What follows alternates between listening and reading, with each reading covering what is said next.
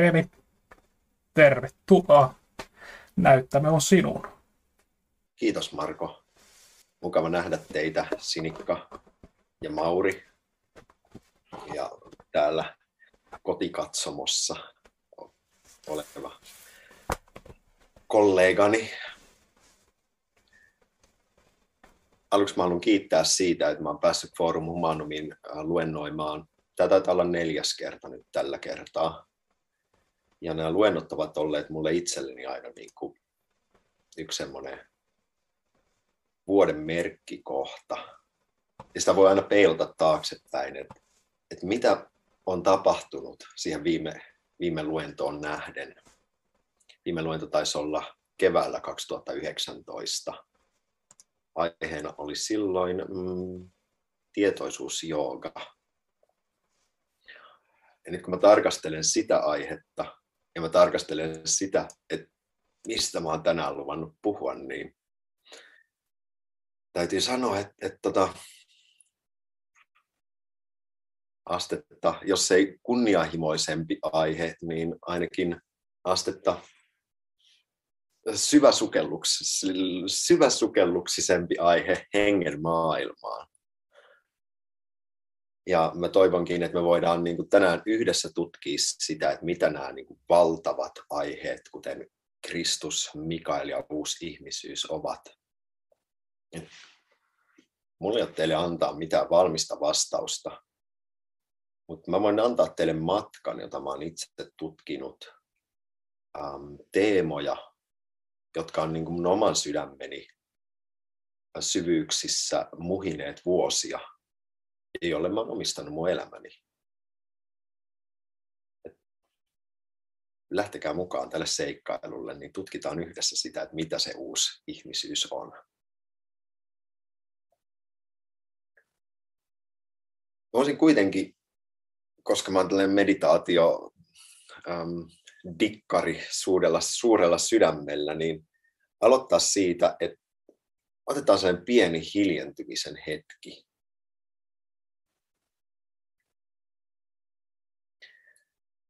Ja mä voin pyytää kaikkia sulkemaan silmät ja ottaa se hetken, jolloin ah, antaa vaan itsensä laskeutua omaan kehoonsa, hengitykseensä. Voi vaikka venytellä tai päästellä outoja ääniä, jos siltä tuntuu.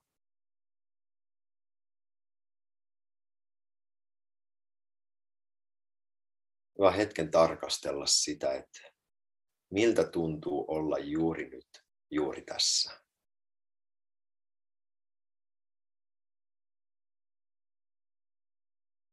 Voi esimerkiksi skannata kehoaan läpi.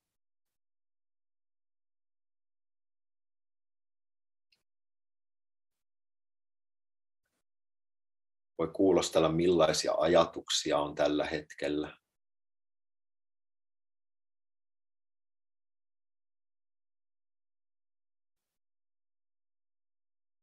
voi niin kuin pikkuhiljaa antaa niiden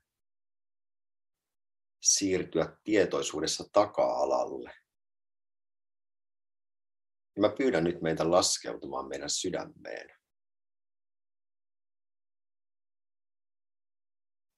Vaan tuntea. Tuntea sen sydämen sykkeen, tuntea sen lämmön.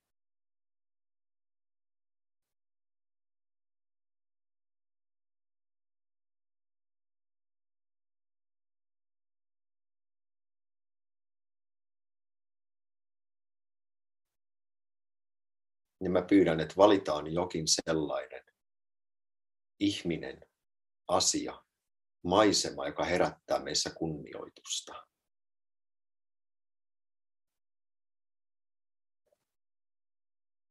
Ja kuvitellaan tuo asia meidän mielemme näyttämölle.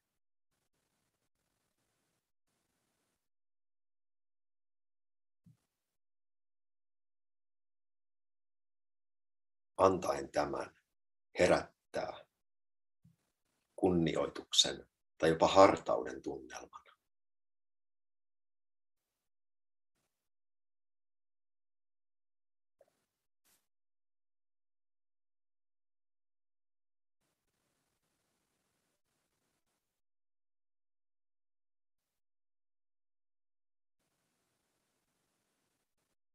Ja voidaan kuvitella, että tämä hartaus, sydämen harta, harras kunnioitus, voi ikään kuin virrata tähän mielen maisemaan.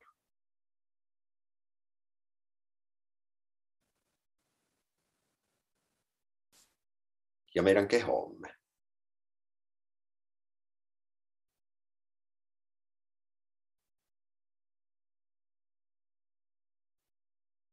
siten, että sydämemme saa ajattelumme kunnioittavaan tunnelmaan ja kehomme niin ikään avautumaan tälle elämälle, joka meidän sydämessä virtaa.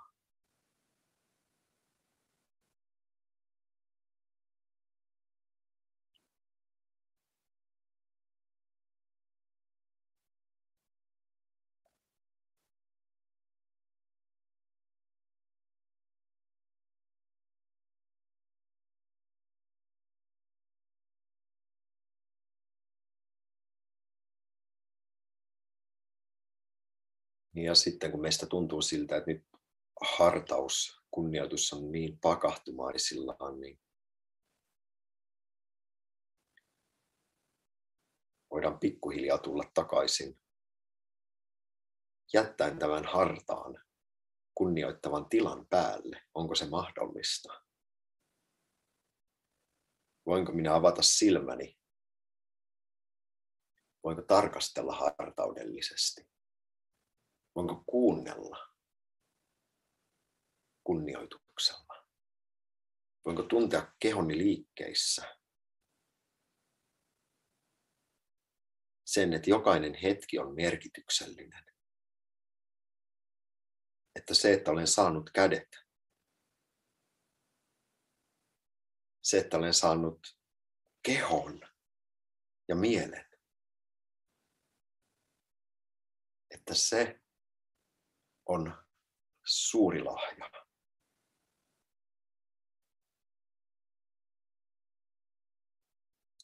Ja se, että me voimme tänään olla yhdessä näiden asioiden äärellä, on niin ikään suuri lahja.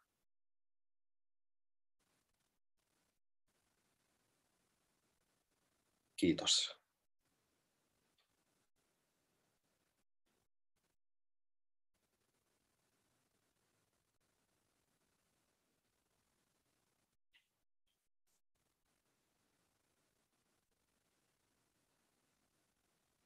Tästä hartaasta kunnioituksesta on tullut mulle sellainen ystävä, jonka mä otan mukaan aina kun mä aloitan minkään henkisen harjoitteen, kun mä otan kirjan ja luen. Koska mä koen, että normaalisti kun mä vaan aloitan lukemaan tai kun mä normaalisti aloitan meditoimaan, mä tuun ikään kuin sellaisesta tietoisuudesta, missä mä, missä, mun, missä mä elän mun päässä. Mä suoritan asioita.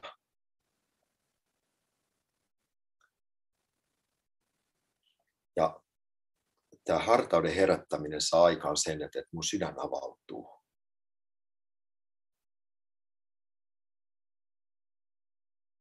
Ja mä tunnen, että asioista tulee tärkeitä ne ei ole yhdentekeviä. Että jokainen aistihavainto,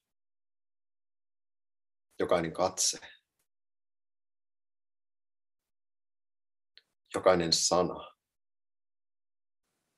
niillä on väliä.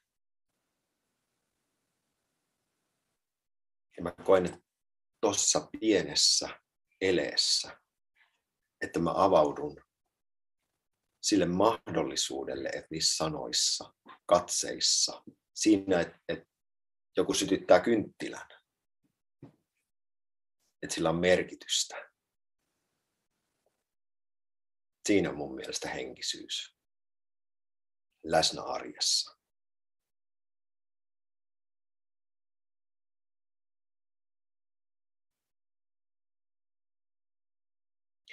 Tämä on ensimmäinen luento, mitä mä olen antanut kahteen vuoteen. Ja voi sanoa, että viimeisen kahden vuoden tapahtumat ovat olleet erittäin maata ja ainakin itseäni mullistavia. En olisi uskonut pari vuotta sitten, että päädyn, päätyisin tällaiseen elämän ja maailman tilanteeseen.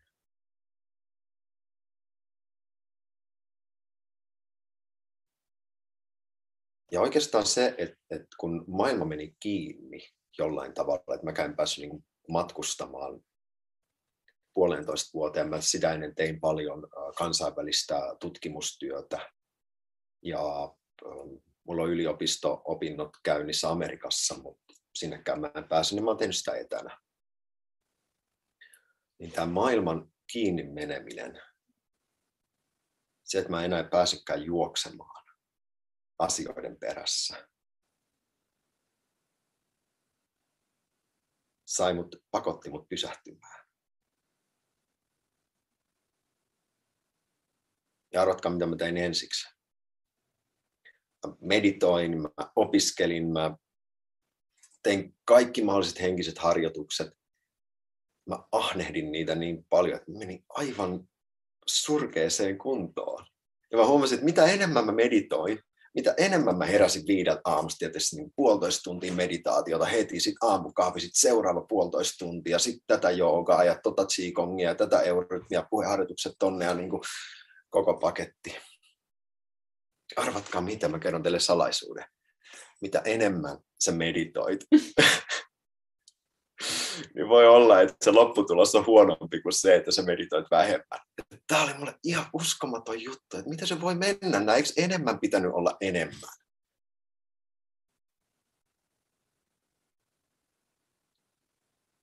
Ja mä muistan yhtenä hetkenä, mä kävelin,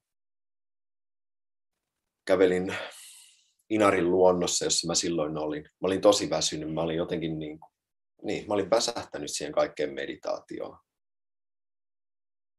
Ja mä rukoilin.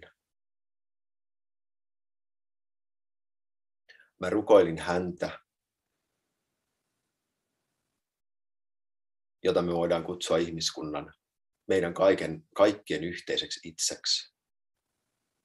Mä sanoin, että auta mua, että mä en pysty yksistään tekemään tätä. Jos mä kuljen mun tietä, mitä mä kuljen, niin mä vaan ahnehdin ja käytän hyväkseni kaikkea niitä lahjoja, mitä mä oon saanut mun elämästä. Mä olin jo kerran tuhannut mun käteni. Mä olin kitaristi ja mä soitin niin paljon. Mä egoistisoin sen lahjan, minkä mä olin saanut.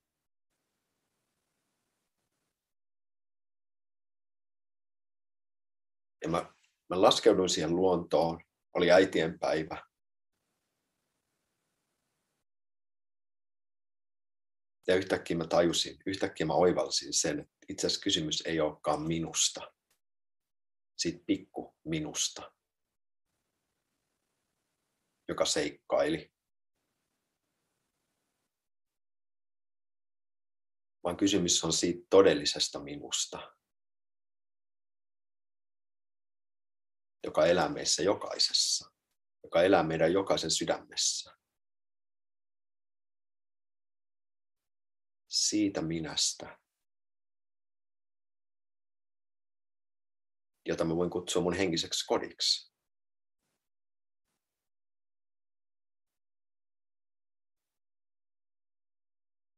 Se kokemus, mitä mä oon etsinyt mun koko elämäni, kun mä oon soittanut kitaraa, kun mä olen juossut baareissa ja bileissä ja matkustanut ympäri maailman ja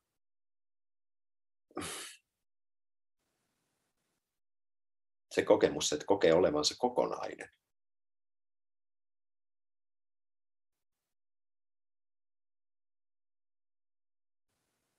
Se henkinen koti, se on täällä. Se oli siellä luonnossa. Ja se ei löytynyt sillä, että mä meditoin enemmän ja enemmän, vaan sillä, että mä myönsin.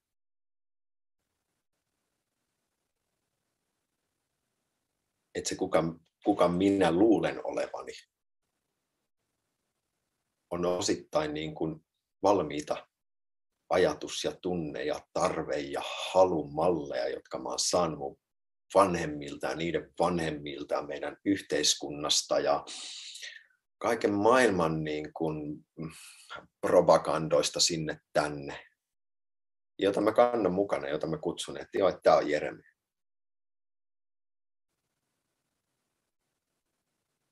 Samassa mä haluan kiittää niitä. Että mi, niin kuin, mit, mitä mulla olisi, jos mulla ei olisi mitään sitä? Mä olisin vaan tyhjä taulu. Et se, et, et se kysymys on se, että et, et kaikki se, mitä mä oon saanut, kaikki ne tunteet, kaikki ne ajatukset, kaikki ne tarpeet, se kaikki on materiaalia. Se kaikki on materiaalia, joka voi rikastuttaa minua ja joka voi minun kauttani rikastuttaa tätä koko maailmaa ja ihmiskuntaa. Koska mikään ei ole turhaa. Tämä on mun usko. Jos te olette, jos te olette eri mieltä, niin mä olen valmis aina tarkastelemaan näitä asioita uudestaan.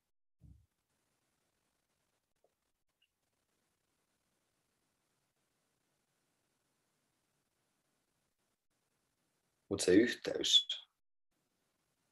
siihen itseen, todelliseen itseeni, on ollut prosessi, joka on avautunut niin kuin mulle vuosien, vuosien ajan. Ja samalla mä voin sanoa, että kun tämä korona-aika sai mut pysähtymään, niin sen sen synkän pilven, josta nyt kutsuisi tällaiseksi, vaikeus, jota ihmiset kokee, kollektiivinen tietoisuuskenttä, joka on niin kuin tiukassa. Niin jos mä raotan niin kuin senttiäkään sitä ovea sen tiukkuuden toiselle puolelle, niin mä huomaankin, että että se valon ja rakkauden määrä, mikä tässä maailmassa on tällä hetkellä läsnä, on sellainen, mitä minä olen koskaan kokenut aikaisemmin. Että se lahja, joka on ikään kuin vain meidän niin kuin tietoisuuden kulman takana, on, se, se, miten mä sen koen tänään, niin se ei kaksi vuotta sitten ollut todellakaan sitä tasoa. Eikä kaksi, kaksi, kaksi vuotta sitten vai tuntuu, että joka vuosi jokin sellainen valoisuus, rakkaudellisuus kasvaa. Että ikään kuin meidän ei tarvitse lähteä tästä maailmasta pois jonnekin toiseen maailmaan tai yrittää saada sellaista valaistusta, joka veisi meidät ulos tästä. Vaan se ovi on niin kuin sydämen matkan päässä.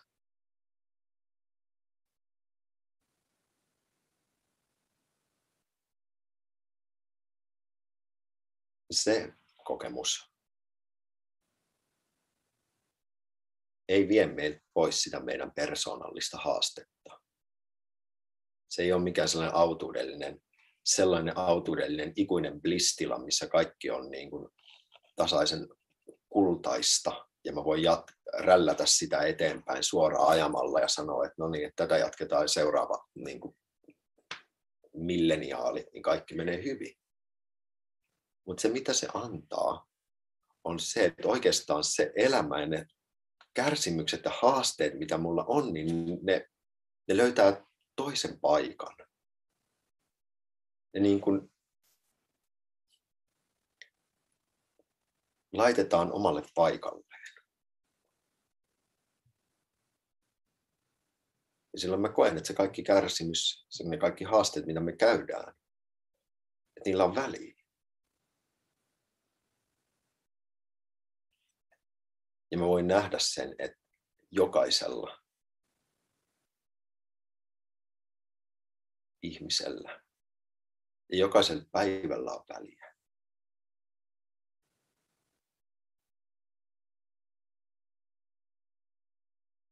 Sillä, että mä katson sitä ihmistä silmään kaupan kassalla, niin sillä on väliä. Sillä, että mä en automaattisesti vain puhun näitä sanoja, vaan mä pyrin muotoilemaan ne sillä tavalla, että mä olisin todella totuudellinen itselleni ja teille kaikille. Sillä on väliä. Sillä, miten me kuunnellaan toisiamme. Se, millä tavalla mä pystyn sanomaan, että olkoon sinun sanasi merkityksellisiä minulle tällä hetkellä. Sillä on väliä. Koska me voidaan elää sellaisessa maailmassa, missä millään ei ole mitään väliä. Me ollaan vain biologisia koneita. Me ollaan vaan maailman lopun edessä oleva äm, sattumanvaraisesti niin kuin luotu äm, fyysinen miksi sitä kutsutaan, kärpänen koko, kärpäsen kokoinen pallero universumin keskellä.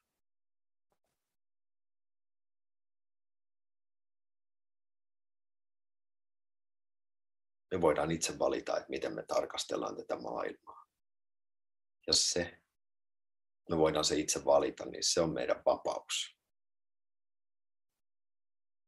Ja kun me katsotaan esimerkiksi tätä tilannetta, mikä meillä on koronan kanssa,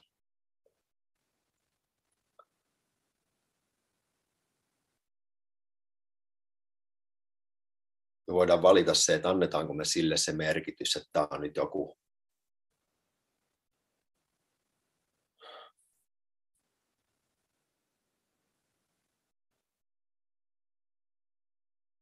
Mä en edes sano, että annetaanko me sille, sille jokin tietty merkitys, vaan mä kysyn, että miten mä voin löytää sen,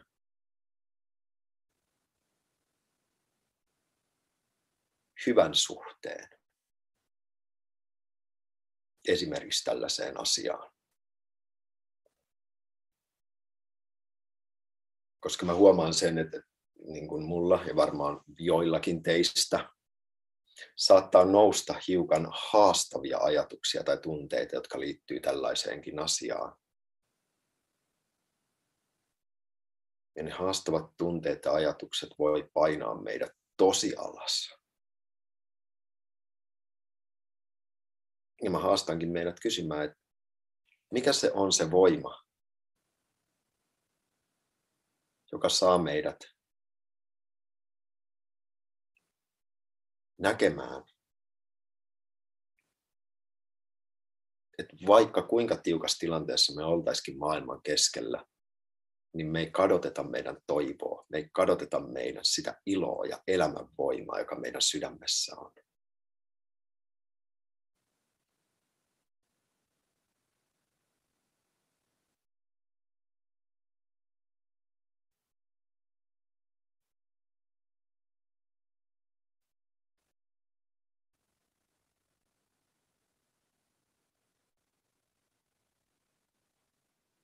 Tämä uusi yhteys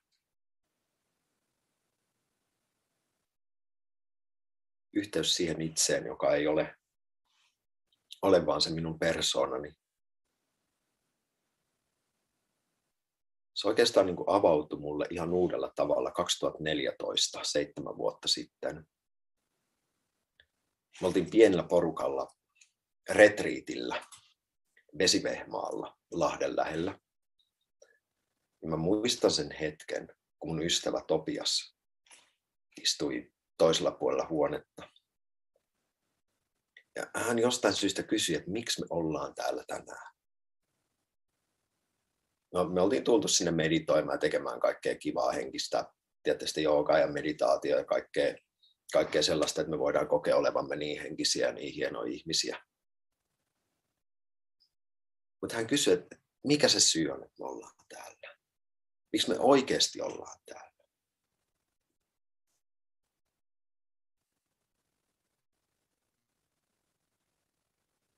Ja mä kuulin hänen sanojensa takaa tunnelman. Tunnelman, jota mä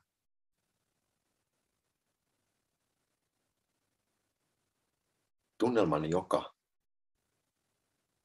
oli vienyt mut tutustumaan siihen, mitä antroposofia olisi muutama vuotta aikaisemmin, kun mä kuulin nimen Christian Rosenkreutz ensimmäistä kertaa. Ja mä osoitin siihen tunnelmaa. Niin se voi kuulostaa oudolta, että sä osoitat johonkin tunnelmaa, joka on tavallaan näkymätön. Mutta Jepsien pysty osoittamaan ja mä sanoin, että, että jos me ollaan täällä tämän takia, niin mä omistan tälle mun koko elämäni. Ja sanat tuli ikään kuin sellaisella intuitiivisella varmuudella. Sillä varmuudella, kun te tiedätte, että olette menossa oikeaan paikkaan teidän elämässä.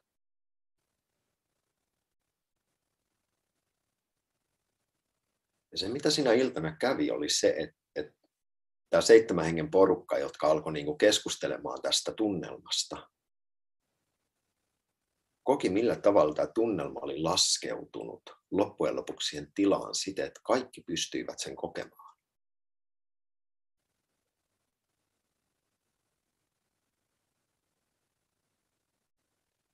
Ja se ei ollut vain sellainen, okei okay, vain, se oli valon ja lämmön kaltainen tila, jossa mä koin, että mä olin yhtä näiden muiden seitsemän ihmisen kanssa ja enemmän yksilö. Se oli tosi jännä kontrasti. Samaan aikaan mä olin täysin vapaa valitsemaan, mitä mä sanon, miten mä sen sanon, kelle mä sen sanon. Ja samaan aikaan mä koin, että me puhuttiin samasta lähteestä käsin.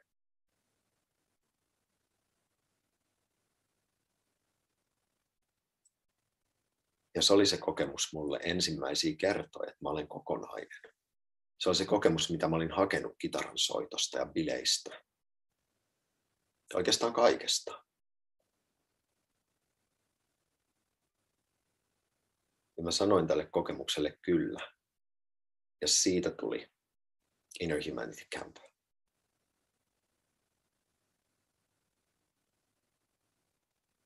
Ja mä kerron salaisuuden.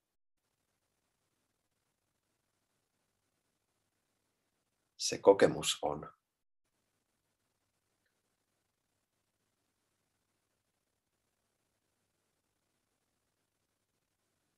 Yhteinen.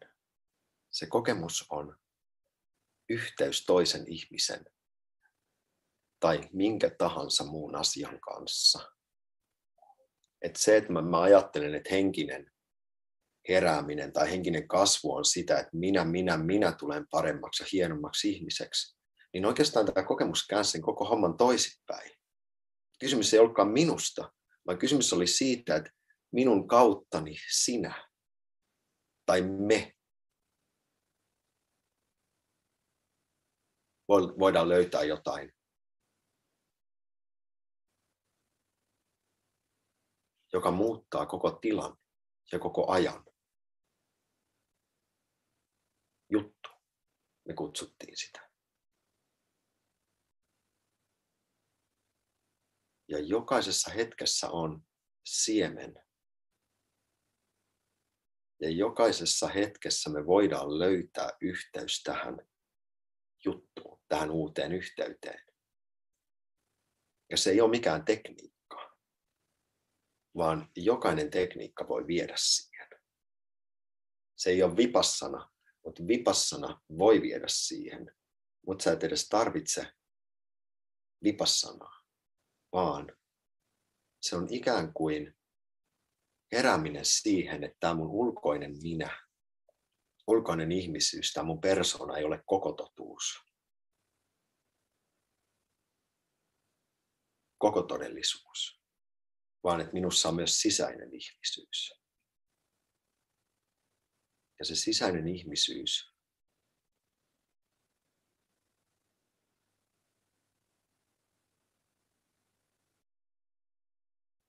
on mun henkinen koti, on meidän henkinen koti. Ja me eletään siinä yhdessä, jokaisessa hetkessä. Ja me voidaan tulla siitä tietoiseksi. Se on se hetki, kun sinä sanot, tai minä sanon, tai minä koen, että mä ymmärrän sua. Että mä näen todellisuuden yhdessä sun kanssa ja sun kauttasi. Mulla on sellainen vitsi mun ystävän kanssa. on tällainen kirja, jonka nimi on Sofian maailma, joka avaa niin kuin maailman toisen ihmisen tapaan tarkastella sitä. Ja me kutsutaan mun ystävän kanssa sitä kun me löydetään yhdessä jokun, jokin hetki tarkastella todellisuutta, sitä, että me tiedetään, että me ollaan siinä yhdessä Sofian maailmaksi. Ja tämä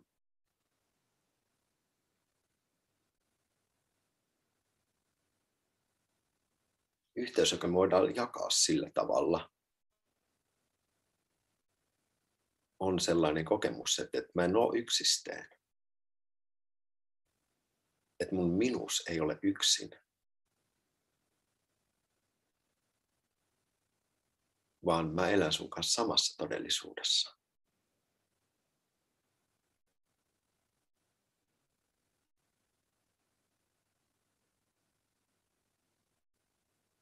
Ja nyt kun mä puhun näistä aiheista, niin me voidaan myöskin niin leik... Hei, leikitään. Leikitään, että että me eletään nyt samassa todellisuudessa. Otetaan tällainen ajatuskoe. Että nämä ajatukset, mitä mä puen sanoiksi, ne tunnelmat, jotka elävät näissä sanoissa, nämä ei olisikaan niin pelkästään subjektiivista sälää ja informaatiota, mitä tämä yksi meditaatio-ohjaaja Jeremy on kerännyt tietosäkkiin, sieltä se heittelee nyt mennen tullen. Vaan leikitään, että että me ollaan yhdessä tässä maailmassa, joka ei ole fyysinen, joka me voidaan kokea meidän sydämessä ja meidän ajattelussa. Ja että kun me avaudutaan sille mahdollisuudelle, niin me voidaankin kokea, että me ymmärretään toisiamme. Ja sen lisäksi jopa, että ne ajatukset, joita mä ajattelen, ei olekaan vaan mun ajattelemia ajatuksia, vaan me ajatellaan niitä yhdessä. Jos me oltaisiin nyt fyysisessä tilassa, mä näkisin teidät kaikki, ketkä kuuntelette tätä nyt tai nyt sitten tulevaisuudessa mä avaisin tämän piirin sille, että me voidaan kuunnella yhdessä sitä yhteistä tilaa, jossa me eletään. Mutta koska mä en ole teidän kanssa piirissä, niin mä jatkan tätä tarinaa. Jos te haluatte tutkia tällaista maailmaa, niin tulkaa vuoden vaihteessa meidän Pohjolan valoretriitille. Kirjoittakaa Facebookiin, mikä se on Pohjolan valo, uuden vuoden retriitti. Siinä taitaa olla joku väliviikkaansa. Mutta että me ollaan luomassa uutta, uutta tapaa olla ihmisinä, kokonaisvaltaisesti läsnä.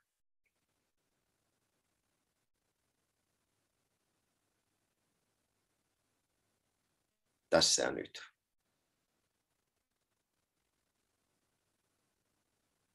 Me tosiaan järkättiin tapahtuma Energy Camp, joka lähti liikkeelle tästä juttukokemuksesta. Ja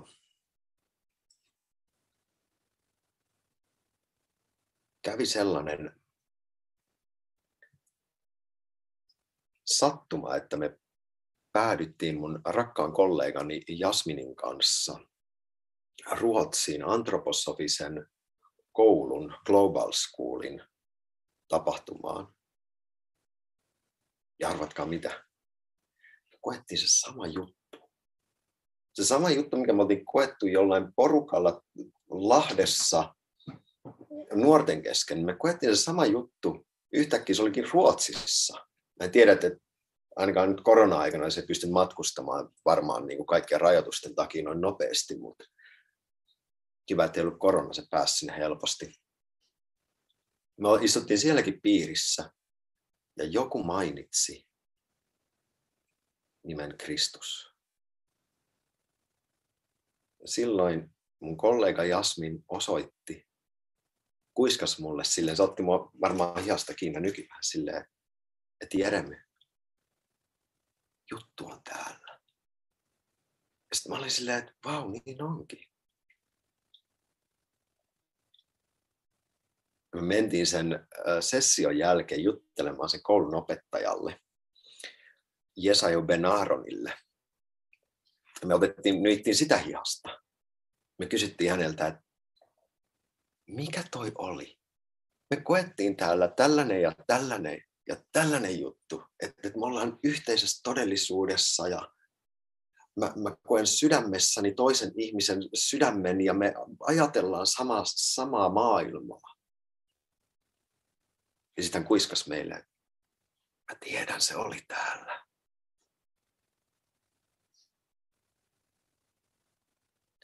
Mä kutsun sitä nimellä The Event, eventti, tapahtuma.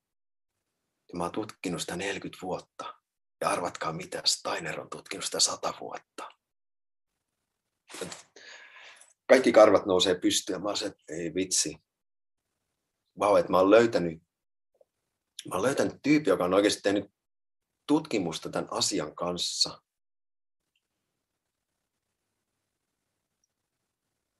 joka sattumalta löytyi vesivehmaalta.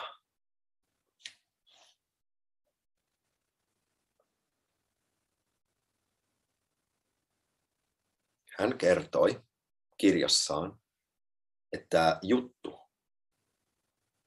on tapahtuma, joka tapahtui 1900-luvun toisen kolmanneksen alussa, 1933 eteenpäin. Ja se vaikuttaa ja se vaikutus vahvistuu vuosi vuodelta. Ja hän kuvaa kirjassaan, että kuinka niin kuin tämä 1900-luvun tieteellinen vallankumous ja taiteellinen vallankumous ja filosofinen vallankumous, ennen kaikkea ranskalaiset poststrukturaalifilosofit ovat kovaa kamaa.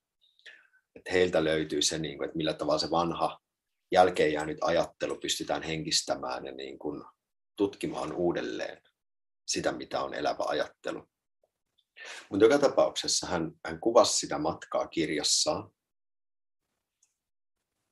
ja kun mä aloin tarkastella tätä juttua tätä kautta, niin mä huomasin, että, että tämä oli mulle kaikista jännintä, että yhä useammat nuoret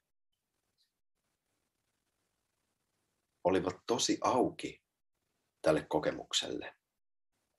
Et mä muistan yhdenkin henkilön, mua kymmenen vuotta nuorempi, ja hei come on, jos mä oon tämän näköinen, mua kymmenen vuotta nuorempi, varmaan kymmenenvuotias tällä hetkellä. Joo, mä oon vähän vanhempi, mutta mä oon saanut Lapista tällaisen pitkän nuoruuden, kutsun sitä Lapin lisäksi. Niin tämä henkilö, jolle me kerrottiin siitä, että, jo, me tehdään retriitillä tällaista, että me oltiin tutkittu, niin kuin, me oltiin tehty viisi vuotta varmaan kaikenlaisia meditatiivisia harjoituksia, niin tämä tyyppi vaan nappasi sen tällä tavalla ja sanoi, että mä tajuan sen, mistä te puhutte se oli mulle ihme. Ja mä aloin näkemään yhä enemmän ja enemmän, että ihmiset, jotka on syntynyt 90-luvun 94, 95, 6, 7, aikoihin, ne, on, ne, ne elää aivan toisenlaisessa tietoisuudessa. Siis come on, mun pitää tehdä kymmenen vuotta duuni, että mä pääsen siihen pisteeseen, missä joku 96-vuotias henkilö niin kertoo eläneensä koko elämänsä. Ja tietysti mitä se kertoo mulle? Se kertoo mulle sitä, että meillä on vitsisti toivoa, että noin nuoret tyypit tulee rokkaamaan meidät niin hyvään paikkaan, jos ei me. Minä nyt kuulostan siltä, että mä oon jotenkin tosi vanha. Mä, mä oon vasta 32-vuotias, mutta mä nyt ajattelen sen, että tässä on vielä muutama sata vuotta aikaa, kun me, meidät yhdistetään teknologiaan meidältä ikuisesti, niin se ole silleen mitään kiirettä jos ei maailma räjähdä sitä ennen. Mutta joka tapauksessa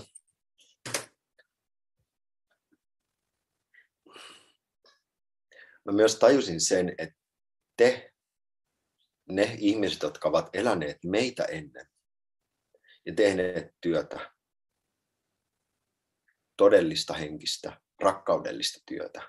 Sen ei tarvitse olla henkistä, vaan se, että sä niin kuin uhraat itse sun lapsen puolesta tai sä annat sun huomioon sille kaupan kassalle ja kerrot sille, että kiitos todellisesta, todellisesta läsnäolon hetkestä käsin.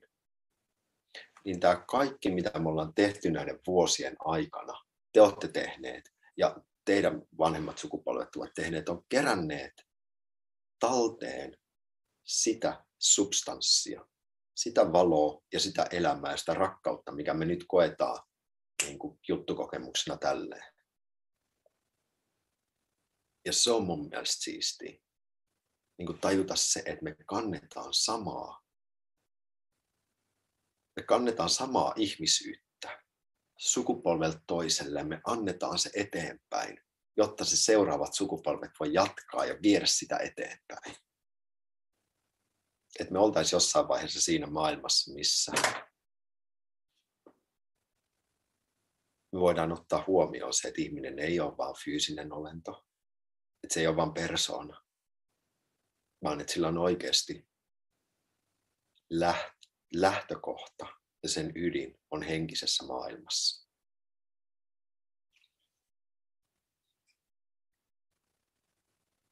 Ja että tämä her- herkistyminen sille, että me voidaan avata meidän sydän me voidaan oppia ajattelemaan sillä tavalla, että meidän ajattelu on elävää virtausta. Jos teitä kiinnostaa te- tällainen tekninen kama, niin te voitte tulla mun jollekin meditaatiokurssille joskus, mutta mä en nyt lähde tuonne tekniikkapuolelle. Mutta joka tapauksessa, millä tavalla aistit voi herkistyä siihen, että, että me aletaan kokemaan elämää. Siihen, että me koetaan millä tavalla jokainen väri on ehkä hiukan enemmän väriä. Jokainen ajatus on enemmän ajatus. Jokainen ihminen on enemmän kokonainen ihminen. Niin tämä, nämä uudet kyvyt astua tälle sisäisen ihmisyyden tielle tulivat meille mahdollisuudeksi silloin 1933 niin kuin tämä mun opettaja Jesajahu kertoi.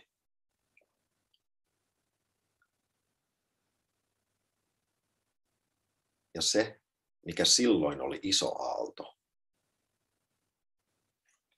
iso väristys, mistä avautuu hippiliikkeitä, mistä avautuu tieteellinen ja taiteellinen ja filosofinen vallankumous, tulee olemaan tällä vuosisadalla tsunami. Joka tarkoittaa sitä, että tuolla on olemassa niin paljon inspiraatiota, henkistä valoa ja voimaa. Et, et, et me voidaan juhlia sen puolesta. Että jokaisella ihmisellä on mahdollisuus avautua ja ottaa askel sille henkiselle tielle. Eikä sun edes tarvitse lukea mitään kymmentä kirjaa.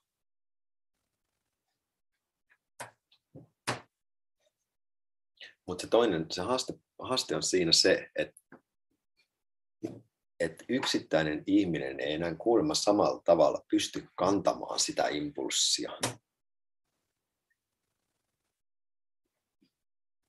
Vaan me tarvitaan yhteisöjä. Me tarvitaan niitä ihmisiä, jotka ovat luonneet yhteisen, yhteisöllisen elämäntavan, joka kantaa tätä uutta.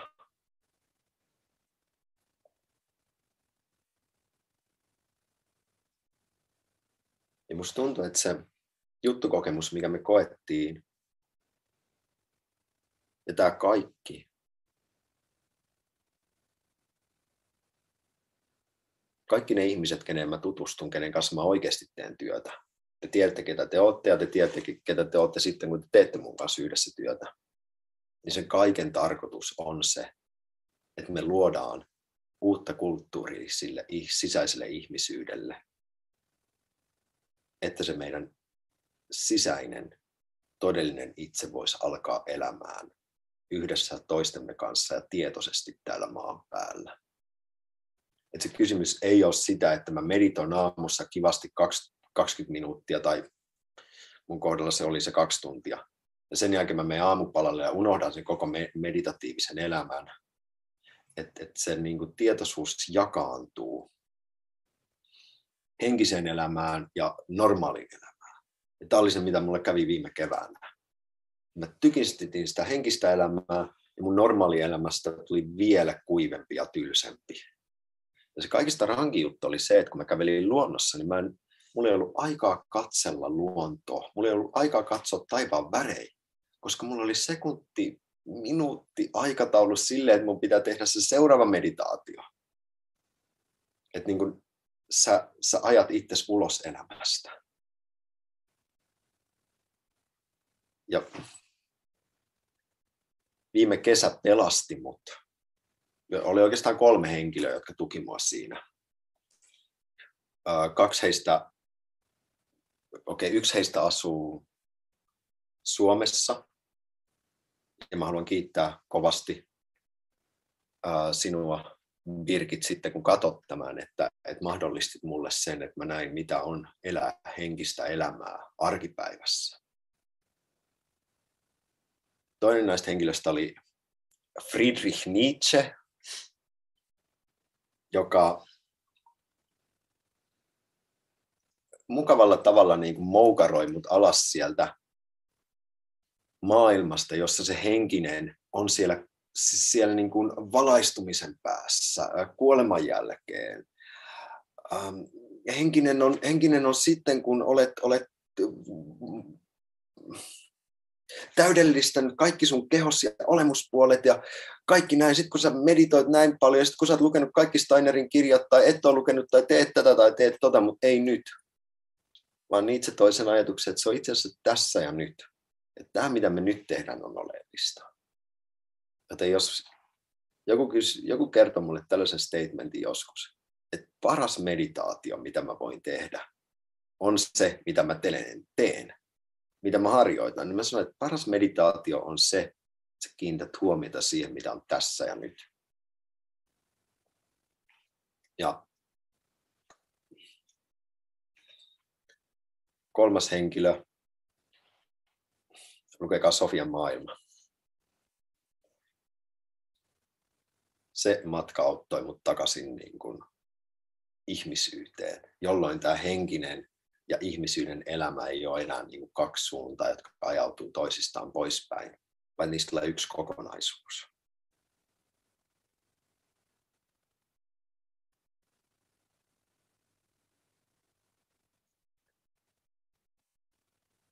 Se juttu, tämä juttu, uusi yhteys, ei ollut aina kuten mä kerroin, että 1933 eteenpäin, mutta sitä ennenkin kyllä ollut mahdollinen ihmisille, mutta aiemmin, niin kuin aikoja sitten, ää, olipa kerran ää, Egyptissä. Niihin aikoihin vielä ihmiset päätyivät vain erityisen mysteerivihkimyksen kautta osalliseksi tästä jutusta. Ja silloinkin heidät laitettiin ruumisarkkuun ja laitettiin vielä varmaan kansi päälle ja siellä oli 12 kätyriä ja yksi hierofantti, jotka niin kuin manas heidät niin kuin kosmokseen tolla tavalla. Ja siellä kosmoksessa he matkustivat aurinkoon asti. Älkää kysykö miten, henkisessä maailmassa se on mahdollista, mä uskon sen, en ole tosi vielä käynyt auringossa asti, mutta jossa he kohtasivat sen olennon, jota mä oon kutsunut tänään nimellä juttu, tai jonka toimintaa mä kutsun nimellä uusi yhteys. Ja eräänä päivänä, kun nämä viittävät päätyivät tänne aurinkosfääriin, juttu ei enää ollutkaan siellä. Miettikää se olo, että sä oot koko elämässä tehnyt, niin suorittanut sitä vihkimystä, että sä pääset sinne. Ja sitten kun sä tuut sinne, niin se kuninkaan paikka onkin, onkin tota tyhjä. Ja arvatkaa, mistä ne löytää hänet. Juutalaisten orjien keskuudesta. Mun mielestä tämä on yksi niin kuin parhaimmista kosmisista läpistä koskaan. Että et, et sulla on niin kuin hullu harjoitus kaava, millä sä pääset henkiseen maailmaan. Ja sitten katsot, että et se onkin täällä näiden tyyppien kanssa, jota me niin kuin moukaroida jollakin vasaroilla, tehkää niitä pyramideja siellä. Ja tämä oli vallankumouksellinen asia, koska se, mihin aiemmin pihityt pääsivät, siitä oli tulossa jotain sellaista, minkä jokainen ihminen voisi löytää. Ja siitä oli tulossa sellaista, että mä tiedän, että se voi kuulostaa pahalta, mutta se ei ole näin. Meidän ei tarvitse mennä enää ruumisarkkuun ja joku naulaa sen kiinni ja meidän täytyy lähteä kolmeksi päiväksi pois meidän kehosta. Vaan että uusi tapahtuma mahdollistaisi sen, että me voidaan tässä tietoisuudessa, ei unimaisessa visiomaailmassa, jossa kaiken näköiset kissat ja totorot pyörii ympyrää ja vie meidät kosmoksen toiselle laidalle, vaan tässä ihan päivätajunnassa löytää yhteyden henkeen, löytää yhteyden siihen. Siitä me ollaan puhuttukin tänään. Että hän, joka sitten loppujen lopuksi laskeutui ihmiskuntaan ja maan päälle, hän, jota me kutsutaan hengentieteellisesti ihmiskunnan korkeammaksi itseksi, siksi minäksi, joka elää meidän jokaisen sydämessä. Hänen nimensä on Kristus.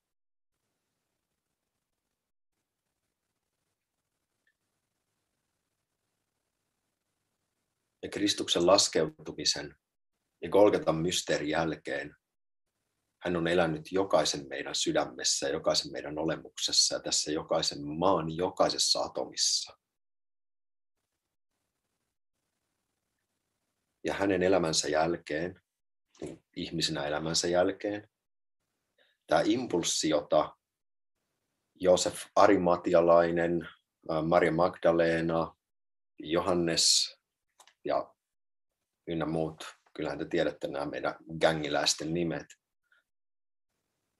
lähtivät viemään maailmalle.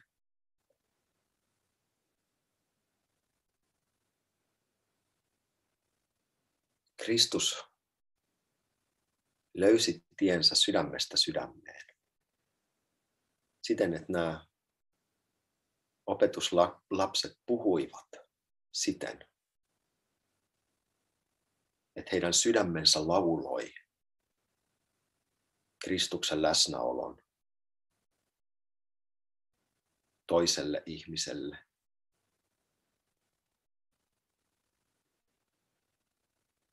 Ja tämä impulssi levisi maailmaa.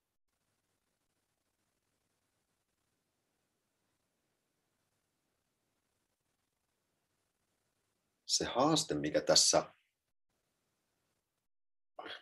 eräs ihmiskunnan suurimmista haasteista, mitä me ollaan koettu, ja varmasti tullaan vieläkin kokemaan, on se, että vaikka meidän sydän avautuukin, tämä oli se, mitä mä koin myös tämän juttukokemuksen kanssa, yhteyteen, henkiseen todellisuuteen, vaikka ne kokemukset, mitä meillä olisi, olisi kuinka hienoja ja loistavia tahansa, niin tämä meidän pää ja mieli, se yksilöllinen ajattelu vääntää jokaisesta kokemuksesta ja jokaisesta kauniista asiasta jotain omaansa. Eli aina kun mulla on henkinen kokemus, mun pää tulkitsee sen. Tämä on kokemus on tämä ja toi ja toi arkkienkeli ja tämä ja tämä, sillä on kolme siipeä ja nämä ja neljä. Luultavasti se henkisessä kokemuksessa vielä värittää sitä kokemusta. Niin tämä meidän ihmisen pään ongelma.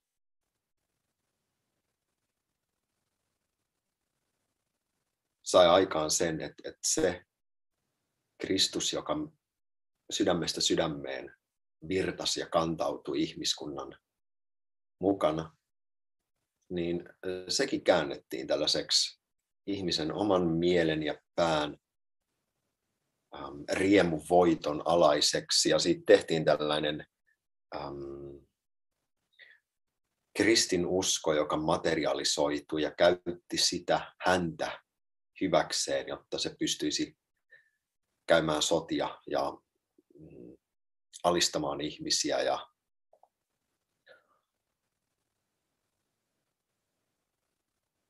tekemään niin paljon pahaa kuin Kristus tekisi ja teki hyvää.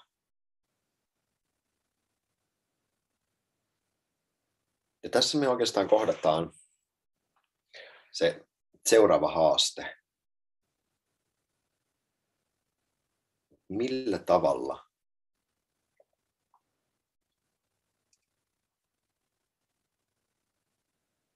me ei egoistisoitaisi niitä lahjoja, mitä me ollaan saatu. Millä tavalla me ei egoistisoitaisi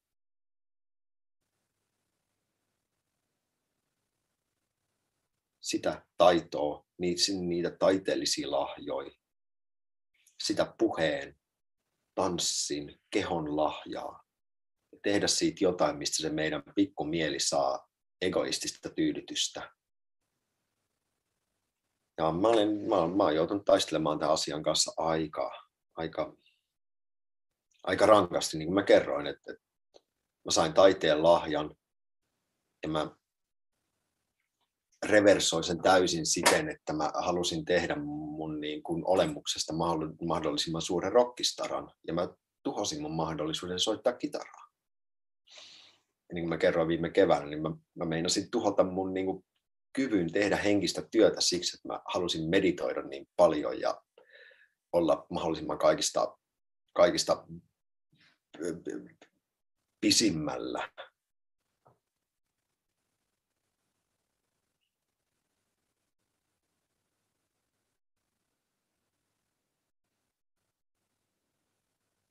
Ja mielenkiintoisesti niin kuin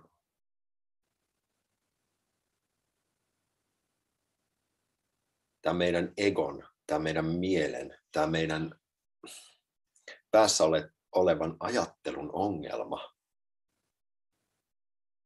on jotain, mikä on hyvien henkisten olentojen, ihmiskunnan tietoisuuden evoluution mukainen suunnitelma. Koska aiemmin ihmiskunta ei omannut sisäistä omaa elämää, vaan silloin kun me ajateltiin jotain, niin se ajatus oli totta meille samalla tavalla kuin meidän käsi on totta. Kun mä katsoin Buddhan patsasta, mun edessä, niin mä koin Buddhan henkisenä olentona, henkisenä ajatuksena. Ei ollut eroa minun ja Buddhan sen patsaan välillä, vaan oli yksi kokonaisuus, jonka osa mä olin ihmisenä. Ja pikkuhiljaa ihminen alkoi saada omaa elämää. Ja tämä oma elämä tuli siitä syystä, että jos me oltaisiin aina vain suorassa yhteydessä henkiseen todellisuuteen, ei olisi mitään omaa, mitä mä kannan mun sielussa, vaan kaikki se, mitä mä kokisin, olisi suoraan niin kuin henkistä todellisuutta. Ja mun oma tahto, sit sellaista ei olisi.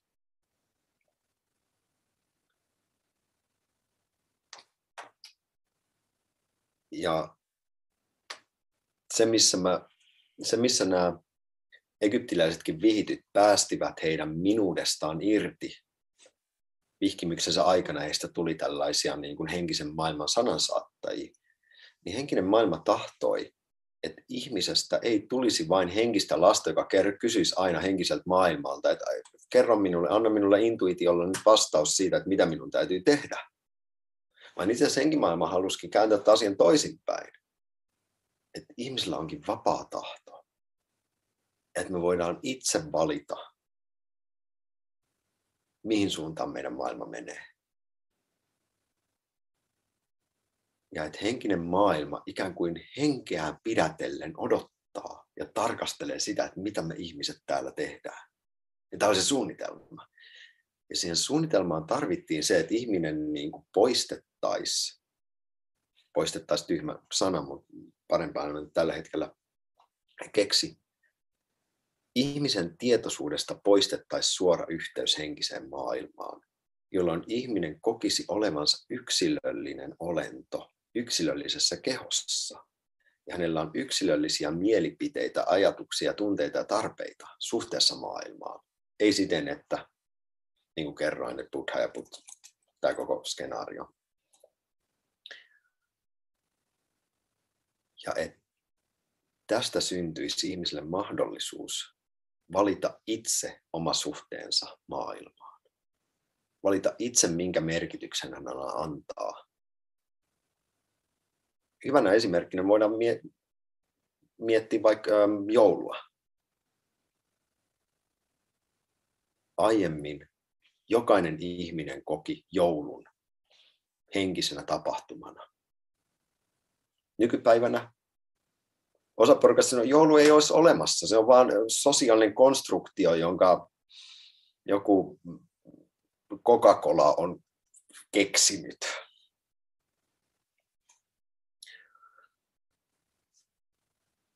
Ja meillä on vapaus siihen. Meillä on vapaus sanoa, että, että joulu on Coca-Cola, juhannus on bileet ja pääsiäisenä syödään suklaamunia. Ja näillä asioilla jotka ovat aikaisemmin ollut pyhiä tapahtumia, niillä ei ole mitään merkitystä.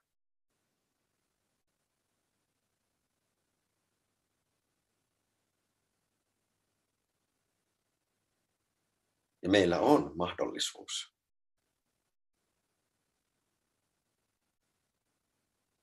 siihen, me voidaan antaa merkitys joululle ja juhannukselle ja jokaiselle elämän ilmiölle. Ja jos emme oteta sitä voimaa käyttöön, sitä voimaa, mistä me ollaan tämä koko luento puhuttu, niin mä uskallan sanoa, että ihmiskunta tulee menemään aika pitkälle sinne ikuisen maanantain maahan.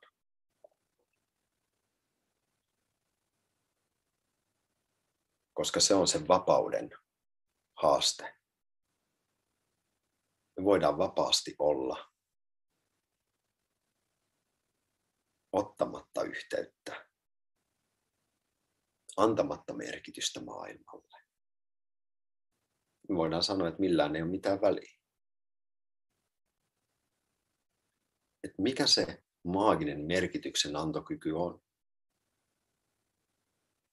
Mä olin tämän vuoden alussa työskentelemässä sellaisen tulevaisuuden tutkijan kanssa, joka kuvasi tätä tapahtumaa, tulevaisuutta tällä tavalla. Tulevaisuuden isot tapahtumat tapahtuvat merkitysten maailmassa. Ja hän jopa kuvasi sitä siten, että ihmiskunta tulisi jakaantumaan kahtia. Että toiset ihmiset ajautuvat merkityksettömyyteen.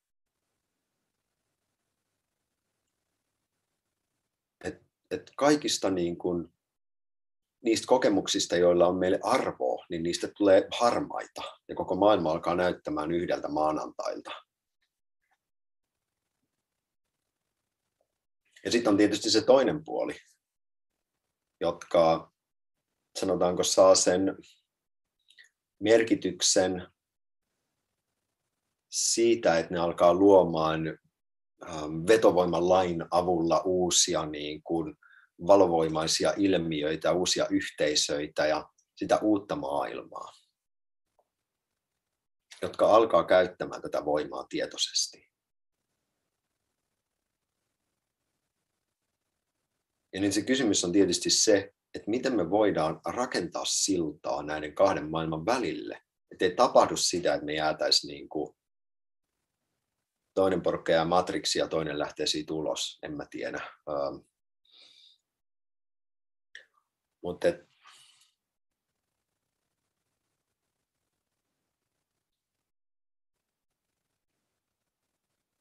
ehkä se kysymys on vaan se, että mä rakastan ihmiskuntaa ja maailmaa niin paljon, että mä jätä itteeni jommalle kummalle puolelle ja katso sitä toista puolta siten, että se on jotenkin alempi tai väärempi tai huonompi. Ja jos mä teen näin, niin mä uskallan luvata sulle sen, että silloin se voima, joka tekee näin, ei ole Kristus sinussa. Ja tämä on se kamppailu. Että ne meidän ajatukset mallintaa koko ajan, ne kertoo meille koko ajan merkityksiä. Mikä on hyvä, mikä on huono, millä tavalla meidän kuuluu toimia, ajatella, millä tavalla ei. Ja se on koko ajan sellainen niin kuin jatkuva kenttä. Jos näitä ranskalaisia poststrukturaali filosofia tutkii, niin ne kuvaa sitä kenttää niin kuin ilmiönä, joka saa meille niin kuin aikaiseksi ne kaikki kysymykset, se kaikki tieteen asettelut, jota me niin kuin luodaan maailmasta. Että se kenttä on niin automatisoitu ja niin fiksu, että, että mä koen, että mun todellinen itse on, on se, mitä se kenttä syöttää mulle.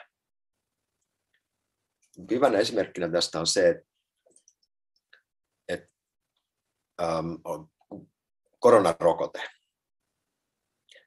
Mun ensimmäinen reaktio siihen oli se, että okei, okay, kyllä mä voin sen ottaa, koska mä tunnen hyviä tyyppejä, jotka on ottanut sen, ne on selvinnyt siitä.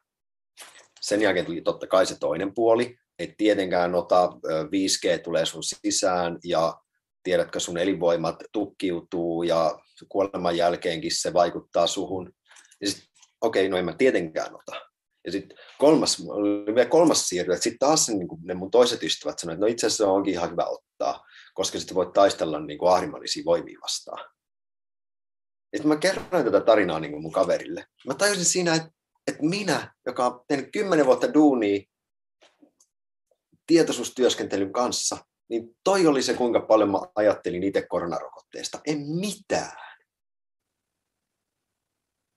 Ja se, että pystyy myöntämään itselleen sen, että kuinka paljon ne mielipiteet, mitä me kannetaan niin kuin jonkun asian puolesta tai vastaan, niin tulee niin kuin tuolta tietysti valmiiksi annettuina leibeleinä.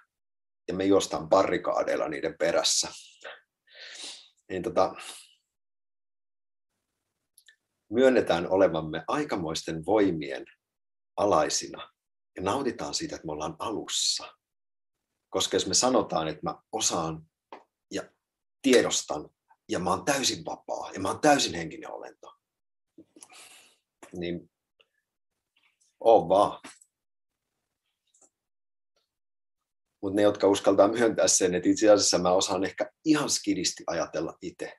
Ihan vähän tuntee itse. Musta tuntuu, että se maaperä voi olla turvallisempi tässä vaiheessa. Koska se, missä ne valmiit vastaukset tulee kuin kirjahyllyn seinältä. Tämä on hyvä esimerkki, tai siis tämmöinen testi. Jos te koette, että teidän ajatukset on niin kuin näin, näin, näin, tätä mieltä mä oon koronasta, tätä mieltä mä oon henkisyydestä, tätä mieltä mä oon Kristuksesta, tätä mieltä mä oon, en mä tiedä, Alepan alennusmyynnistä, niin te voitte tietää sen, että se ei ole teidän todellinen itse, joka ajattelee ne ajatukset, vaan se on se mieli, joka tykittää ja hallitsee meitä. Ja tässä on oikeastaan tämä taisto. Kuinka paljon mä pystyn olemaan siinä hetkessä, kun tämä ajatus muodostuu, tai kun nämä sanat muodostuu itse toimin, toimivana olentona läsnä. Että kun mä puhun näitä sanoja, mä huomaan sen, että, että, että siellä mun tietoisuudessa on koko ajan niin kuin sanotaanko voima, joka yrittää kammeta sen ajatuksen tietynlaiseksi. Ja tämä kamppailu, tämä paini, ja sitä voidaan niin kuin miettiä positiivisella tavalla, tämä on tällaista painonnostoa, niin tämä on se, missä se meidän minuus oikeastaan alkaa olemaan läsnä meidän ajattelussa. Mikä se on se luova prosessi, että meidän ajatuksen muodostuksesta tulee taideteos sen sijaan, että se on mekaaninen tapahtuma.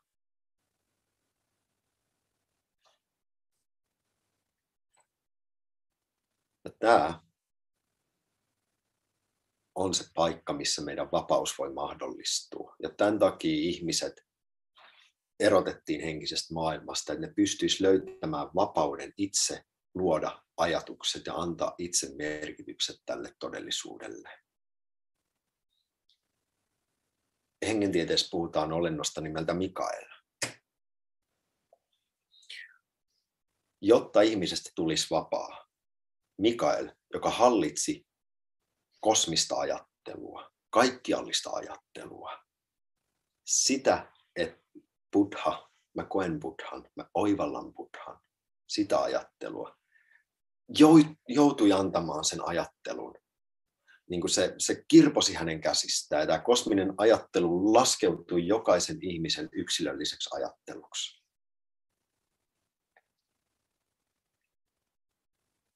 Ja jos tämä yksilöllinen ajattelu ei löydä uudelleen yhteyttä,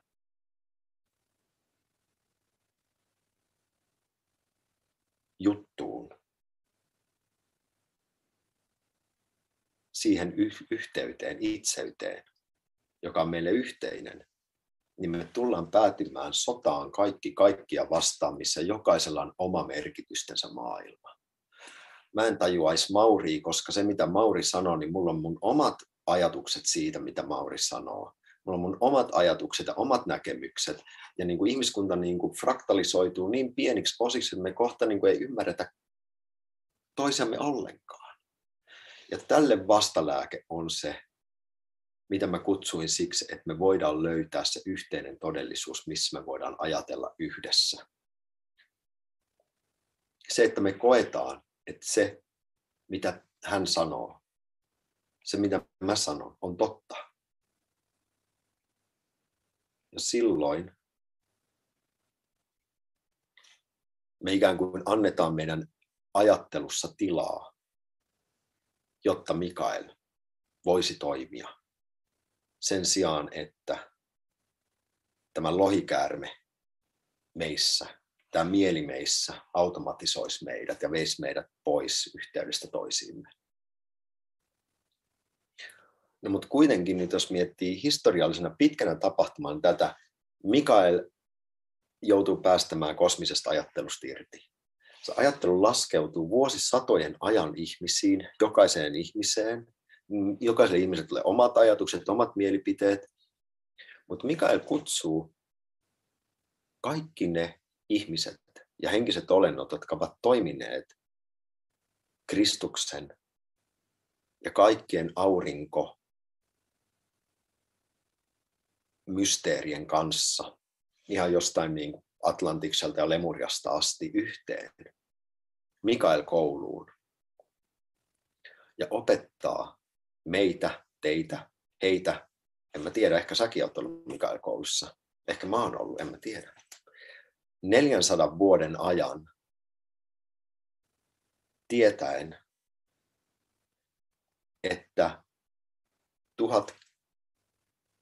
1800-luvun lopussa, olisiko ollut vielä sama aikaan, kun Blavatski luo teosofisen seuran ja Pohjolan valo ähm, alkaa loistaa, tulee aika, jolloin ihmisellä on mahdollisuus Mikaelisena aikana löytää uusi yhteys henkiseen todellisuuteen. Eli jos ajatellaan sitä, että Kristus tuli 2000 vuotta sitten, niin 1900-luvulle asti tai 1800-luvun lopulle tämä, tämä kokonaisuus on niin kutoillut ja kasvanut.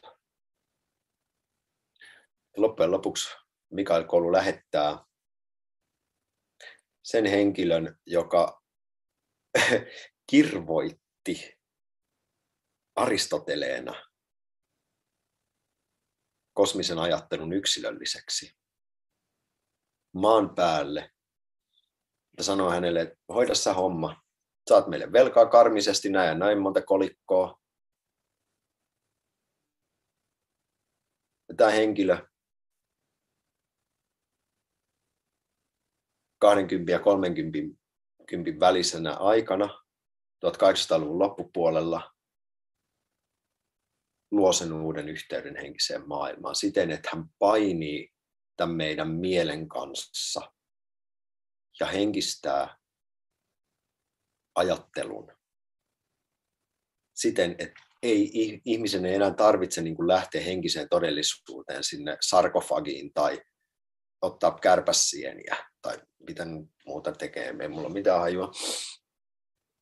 Mutta hän pystyy päivätajunnassaan löytämään yhteyden henkiseen todellisuuteen. Ja tämä työ, ähm, se kulkee nimellä Vapauden filosofia, ja se kirjoittaja on äh, Rudolf Steiner, yksi näistä Mikael Koulun jäsenistä, ja hän perustaa koko antroposofisen liikkeen sille, että ihmiset voisivat työstää tietoisuutensa ja henkisen heräämisensä siihen pisteeseen, että kun 1933 juttu tai Kristus alkaa toimia uudelleen, uudella tavalla henkisessä maailmassa siten, että meillä jokaisella ihmisellä olisi mahdollisuus avautua.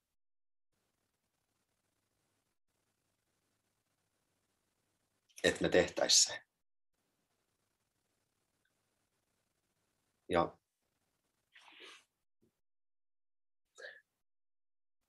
Steiner teki aikamoisen duunin, se veti niin monta luentosarjaa ja kirjoitti kirjoja siitä, millä tavalla me voidaan antautua ja avautua tälle henkiselle todellisuudelle. Ja juuri ennen kahdeksan vuotta ennen tämä juttu alkaisi toimimaan, hän kuolee. Ja tämä yhteys henkiseen maailmaan, jonka koko ihminen pystyy ottamaan, jää ikään kuin, niin kuin käyttämättömäksi resurssiksi. Ja silloin, kun Kristus alkaa toimimaan 1933 eteenpäin, tapahtuu se, että maailmassa ei ole siis niitä ihmisiä, jotka ottaa sen vastaan, jotka ottaa tämän uuden tietoisuuden. Ja jos täällä ei ollut ketään, niin se kääntyy, se voima kääntyy vastakuvakseen. Ihmiset egoistisoi tämän uuden impulssin ja siitä ei tule mitään sen vähempää kuin toinen maailmansota.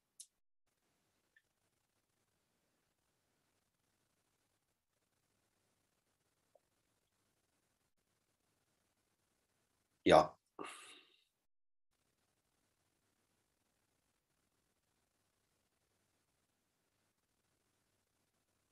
tässä me nyt ollaan.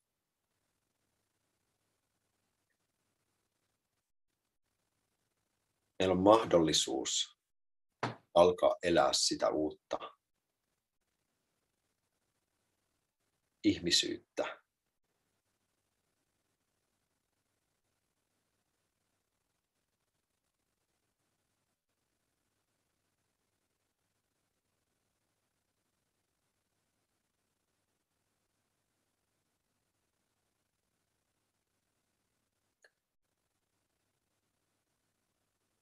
Ja me ei olla yksisteen, koska hän on täällä. Ja hän on tullut niin pitkälle, että hän tulee vesivehmaallekin nuorten hippien pariin. Se on mahdollisuus. Se yhteys on mahdollisuus ja se on meidän omasta vapaudestamme kiinni.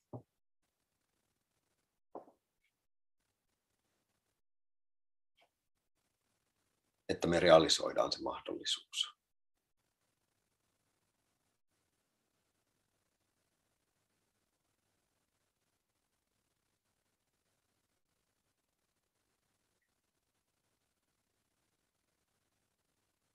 Ja sitä tietä mä oon kulkenut viimeisen kymmenen vuoden ajan. Ja mä tahdon kutsua teidät mukaan sille matkalle. Ja mä tiedän, että te olette matkalla.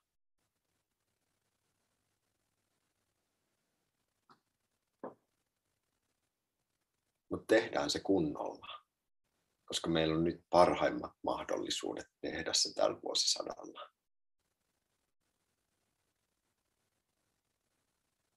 Että me luodaan se maailma, missä koko ihmisyys voisi olla läsnä. Jossa mun ei tarvitse esittää toista, esittää hymyilevää, ja sisällä kokea sitä turhautumista, että mun koko ihmisyys jää tämän elämän ulkopuolelle koska mä yritän sopeutua tähän yhteiskuntaan, joka vaatii mua käymään akateemisen koulutuksen ja tekemään tällaisen ja tollaisen uran, jotta mä olen kelvollinen ihmis, ihmisten mielestä, tämän systeemin mielestä. Koska tämä systeemi ei ole kukaan meistä. Se yhteinen systeemi on se, on se lohikäärme, joka yrittää saada, saada meidät ajattelemaan siten, että meillä ei ole mitään mahdollisuutta. Että ihmiskunta on jo tuhottu ja dokattu ja parempi vaan ottaa ne teknologiset koneet päähän ja elää ikuisesti, koska en minä, vaan teknologia minussa hoitaa tämän tilanteen. Ja se voi kertoa mulle mun puolesta, miten mun kuuluu ajatella. Miettikää nyt uusi teknologinen intuitio siinä vasta niin kuin metka-ajatus. Se kertoo sulle, mitä sun, mitä sun kuuluu hengittää, mitä sun kuuluu nähdä, mitä sun kuuluu toimia. Ja se kertoo vielä sulle astrologiset merkitkin ja jokaiselle päivälle oma henkisen mission, mitä sun täytyy suorittaa. Niin kuin, tämä on, tämä on niin kuin nykytodellisuutta. Että se ihmisen oma voima viedään alas sillä, että sulle annetaan joku, joka automatisoi sen sun puolesta. Ja se on se haaste siinä, että käsi, käsityö, käsityöt loppuu. Että et sun ei enää tarvitse lukea se, vaan katsot jonkun YouTube-video ja ajattelet, että se matsku, se informaatio on se, mikä on tarpeeksi. Mutta oikeastaan se todellinen matka on se, että me aletaan elämään yhä kokonaisvaltaisemmin tässä hetkessä, jokaisella aistilla, jokaisella ajatuksella ja tunteella, ihmiseksi. Sitten, että mä koen nämä sanat ja mä mm, koen sen aamukahvin, jonka mä juonut sata kertaa. Ja mä tänään, huomenna, päätän juoda sen siten, kuin se olisi niin kuin täysin ainutlaatuinen hetki, koska se on ja koska meillä on mahdollisuus antaa sille se arvo. Ja se arvon antamisen mahdollisuus on se, missä Mikael pystyy toimimaan ja päihittämään tämän ahrimaanisen teknologisen olennon, joka toimii meidän mielessä, ja antaa meille mahdollisuuden nähdä hyvää tässä, tänään ja tämän koronan ja tämän kaiken keskellä, jotta me voidaan elää sitä ihmisyyttä, jossa hän, Kristus, meidän korkeampi itse, voi tulla reaaliseksi voimaksi. joka voi tukea meitä henkistämään tämän maailman ja ihmiskunnan. Sitä, että me ollaan se, me, ketä me todella olemme. Kiitos.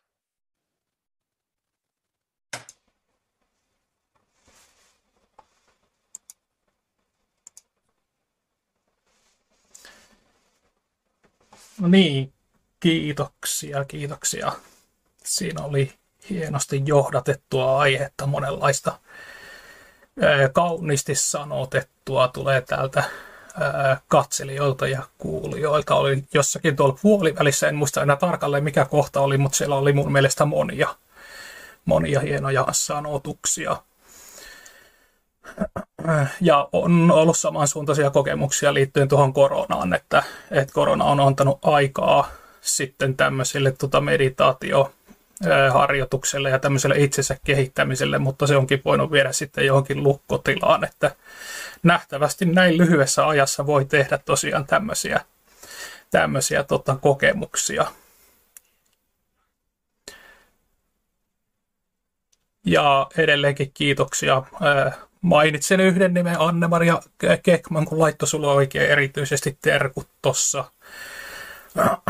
Mä otan kaksi kysymystä täällä lopussa, jotka on selvästi tämmöinen, halutaan pieni tarkennus tuossa, että kuka oli se opettaja, joka löytyi vesivehmalta ja tutki sitä, mitä te koitte samaa, että te koitte samaa maailmaa?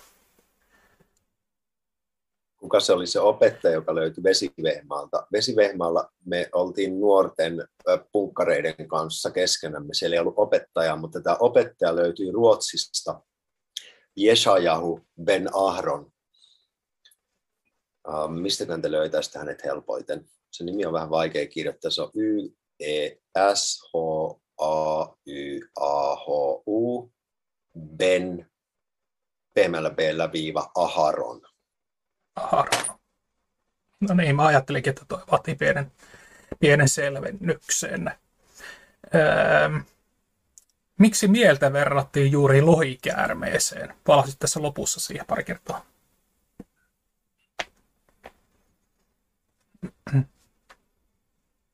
Mun täytyy sanoa, että, että tämä niin mieli terminä tai käsitteenä, jolla tavalla mä sitä käytin, ei ole äm, loppuun sillä tavalla loppuun ajateltu, että, että kaikki nyt, mitä te luette mielestä tästä eteenpäin, ei ole tämä mieli, josta, jota käytin, josta käytin sanaa lohikäärme, vaan ennen kaikkea tämä automatisoiva, valmiita vastauksia antava, niin näkymätön, että me emme koe sen olemassa olevaa oloa, vaan me luulemme itse olevamme se, on tämä, tämä mieli, josta hengentiede käyttää nimen Ahriman. Ja on, on tällainen legenda Mikaelista, tai onkohan se jopa Yrjänä, Mikaelin ähm, maallinen hahmo, joka kuvaa tätä taistelua, joka niin kuin taistelee tätä lohikäärmettä vastaan. Lohikäärme on ottanut ähm, prinsessan ja hallitsee koko valtakuntaa tämän prinsessan avulla ja tämä pyhä yrjänä tulee ja seivastaa tämän lohikäärmeen. Tietysti näitä tarinoita on moni, mutta tämä on yksi sellainen, joka sointuu tähän yhteen. Mä myös tykännyt siitä ajatuksesta, että lohikäärme luo sumuverhon ja pakenee piiloutuu. Siten, että me ei edes tajuta, että se lohikäärme on olemassa meidän, me emme edes tajua, että meidän mieli passivoittaa meidät. Ja että se vaatii sen, että se ritarillinen minä pystyy kävelemään sinne lohikäärmen luolaan, vastustamaan sitä, painimaan sen kanssa, pelastamaan se prinsessa. Ja se prinsessa on se meidän puhdas sielullisuutemme, jota voi kutsua myös neitsyt Marjaksi tai Sofiaksi meissä. Se puoli, joka suutelee, suutelee sen lohikärmeen kuoliaaksi.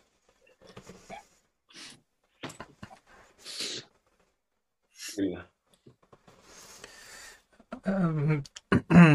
tosiaan tota, viittasit tuossa tuonne keskiaikaan alkemia ja siihen, siihen aikaan liittyviin tarinoihin, niin ää, alkemiassahan on tuttu, tuttu tuota, tämä lohikäärme tai sen toisin tuo krokotiilisymboli, jossa, jossa ne tota, oliot syövät omaa häntäänsä.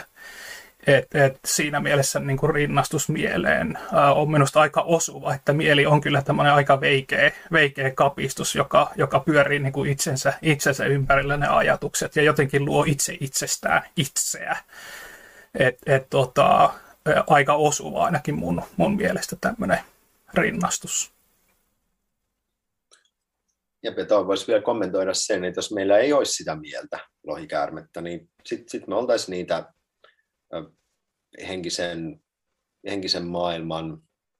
Mielestäni mä oon kuullut jopa tämän niin kuin hengen tieteestä, että, että ennen kuin meillä oli tätä yksilöllistä mieltä, niin ihminen oli ikään kuin sellainen henkisten olentojen niin kuin toimeksiantaja. Vailla omaa tahtoa toteutti heidän tehtävänsä. Että kaikki kunnia lohikäärmeille meissä. Mutta laitetaan jokainen olento omalle paikalleen. Mitäs Mauri, aloitko, kun jo hiukan, hiukan lähdit tuossa vauhtiin, niin tuota, kommentoidaan. Jeremi tuli niin monelta suunnalta niin kuin suurten asioiden luo kerta toisensa jälkeen, että tätä on, eh, oikeastaan mä en haluaisi kommentoida paljon yhtään. Intialaisethan sanoivat, että mieli on hullu apina se on yksi näkemys myös siitä.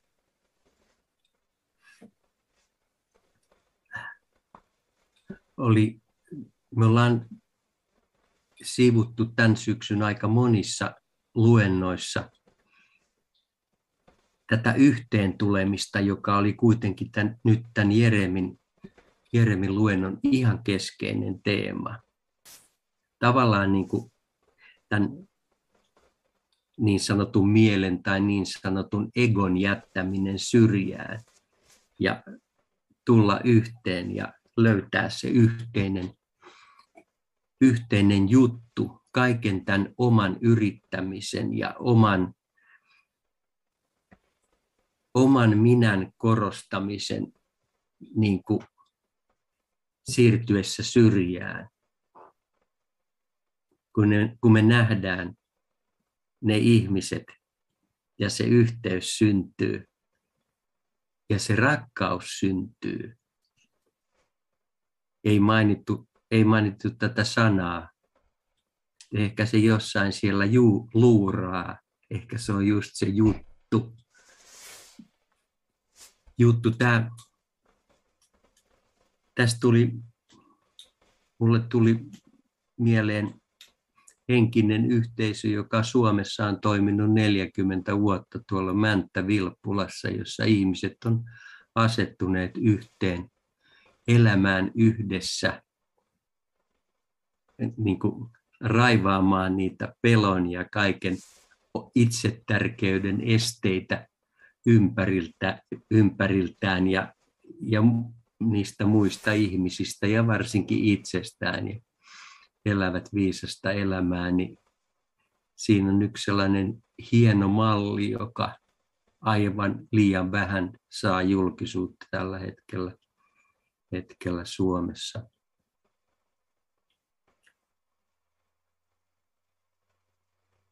Mitä sä sanoisit Jeremi pelosta?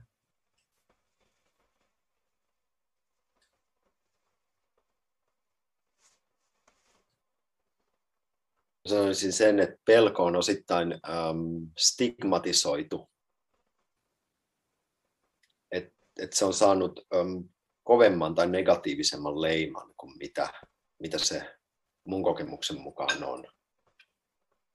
Et pelko asettaa, asettaa mulle haasteen.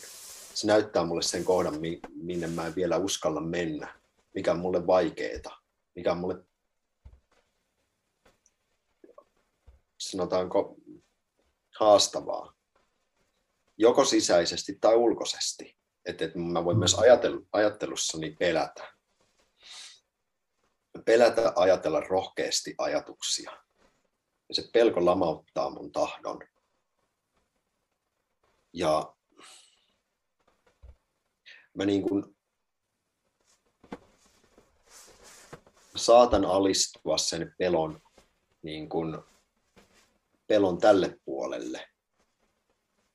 Mutta oikeastaan, jos mä tarkastelen sitä tilannetta toisinpäin, se pelkohan näyttää mulle sen kohdan, mistä mä voin löytää jotain uutta. Jos mä uskallan elää sen pelon kanssa. Mm. En, Mennä sen läpi. Niin, en täydellistä itseni kaikilla meditaatiokikoilla, kunnes mitään pelkoa ei ole olemassa. Mm. Vaan nimenomaan mm. olla niin rohkea, että mä pystyn elämään ja toimimaan sen pelon kanssa ja siitä huolimatta. Niin sit pelosta itse asiassa voi tulla mun suuri kaveri, joka näyttää mulle sen, että mene tonne, koska tämä pelottaa, koska siellä on jotain uutta. Mm, niin.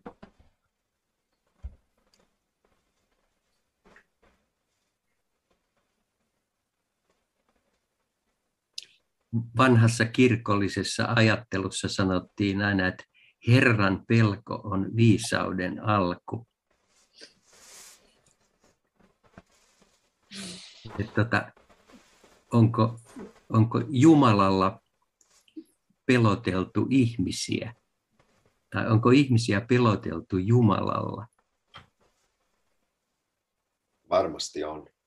Ja varmasti se niin kuin se ajatus siitä, että, että älä, älä ajattele, älä toimi kuten sun omatunto sanoo, vaan ajattele kuten me sanotaan sulle, niin sä oot parempi ratas meidän pyörässä tai meidän ähm, laumassa on yksi mahdollinen tapa hallita ihmisiä. Ja toinen mahdollinen tapa hallita ihmisiä on, on tietysti se, että tota, um, Jumala, vie, Jumala vie sut helvettiin, jossa... Et pelkää. Jumala vie sut helvettiin, jossa et pelkää.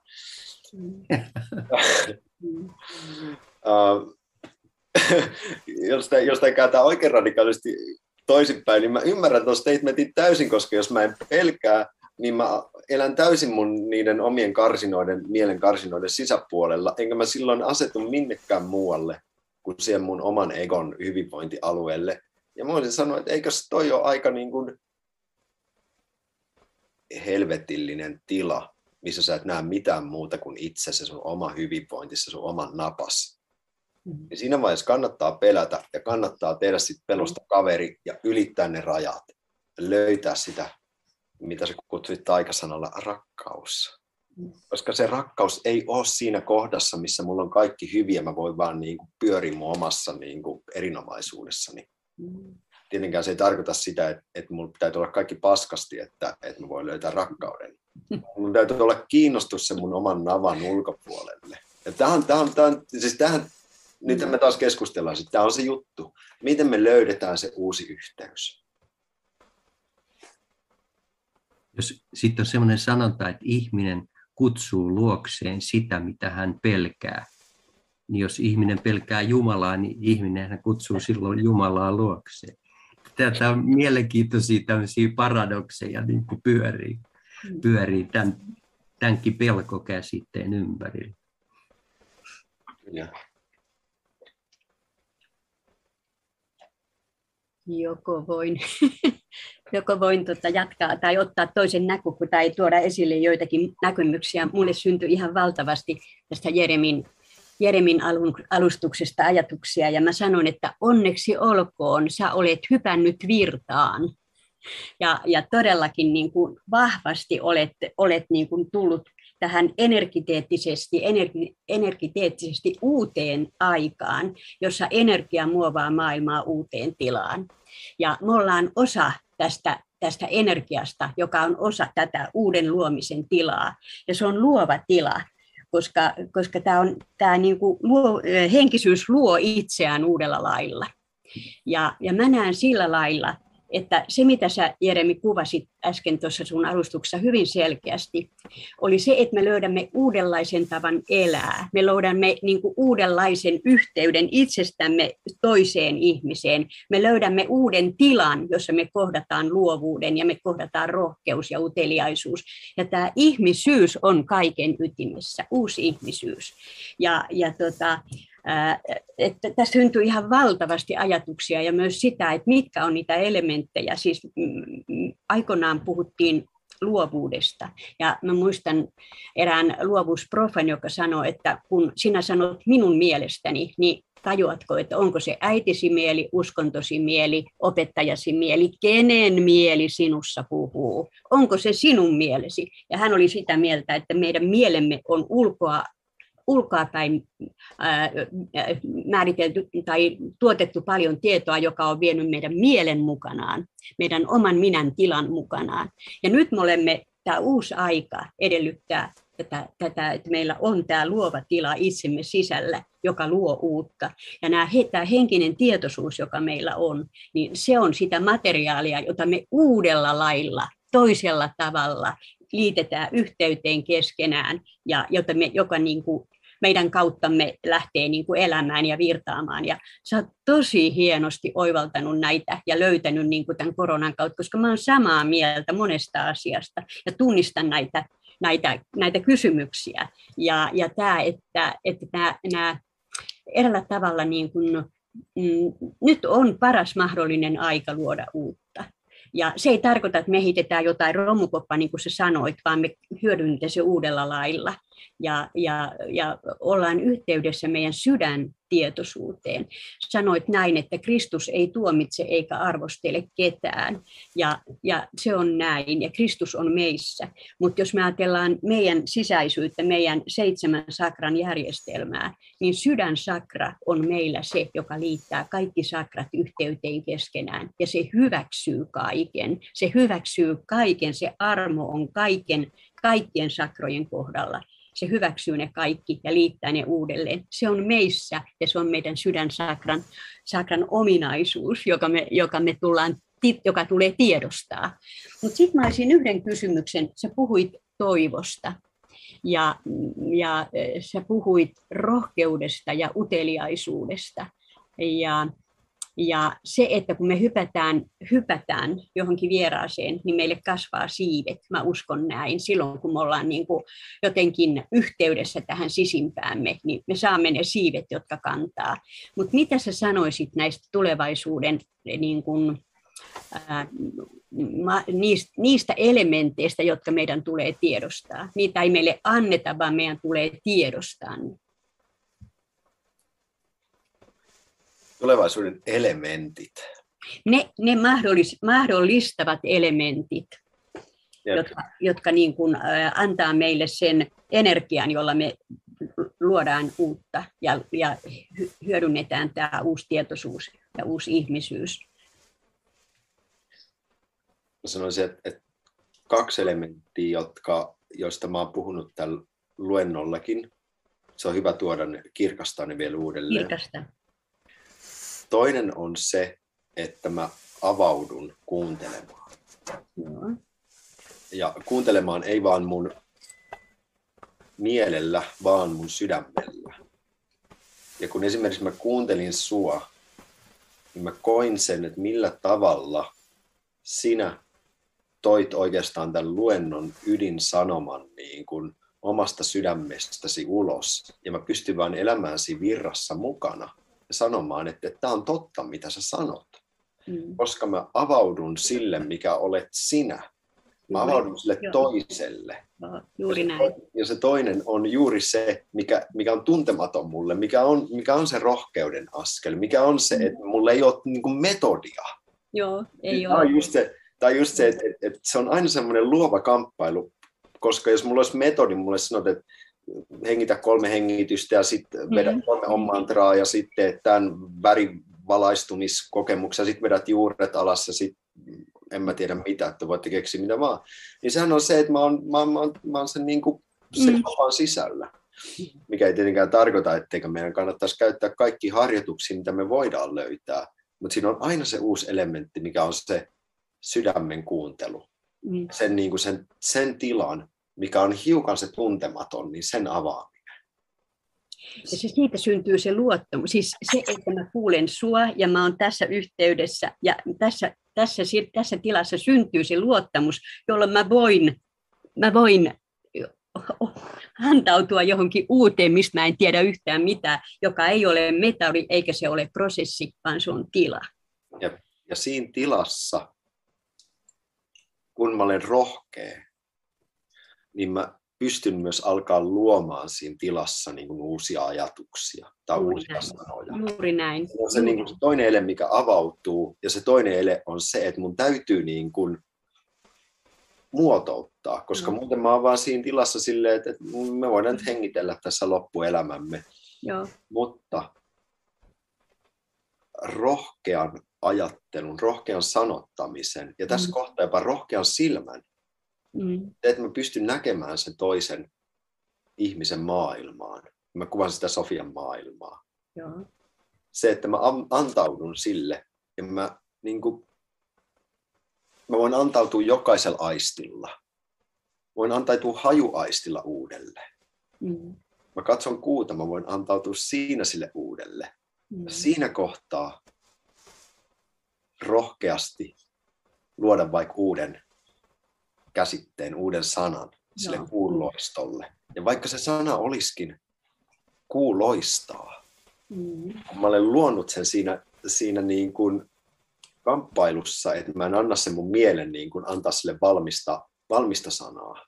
Mm. Vaan mä olen, niin kuin, mä olen se Mikael, joka taistelee, tai minussa Mikael taistelee tämän lohikäärmeen kanssa. Mm. Niin tämä prosessi luo jotain sellaista, minkä me tunnistetaan eläväksi. Mm. Ja se on se, mistä sä puhuit. Siis mm. mistä käsin, mistä tietoisuudesta mm. käsin sä puhuit elävästi. Ja me tunnistetaan se sillä, että se antaa meille elävää. Me ollaan ravittumpia sen jälkeen, kun me ollaan käyty niitä keskusteluja. Ja aina kun te löydätte sellaisia ihmisiä. Mm.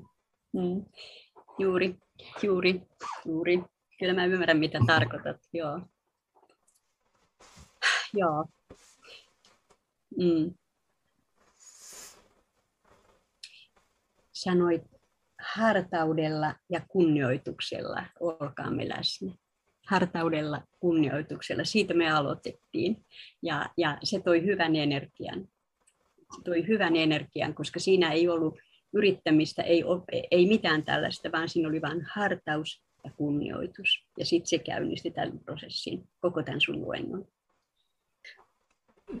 Ja se viimeinen, tai ehkä viimeisiä salaisuuksia tälle illalle,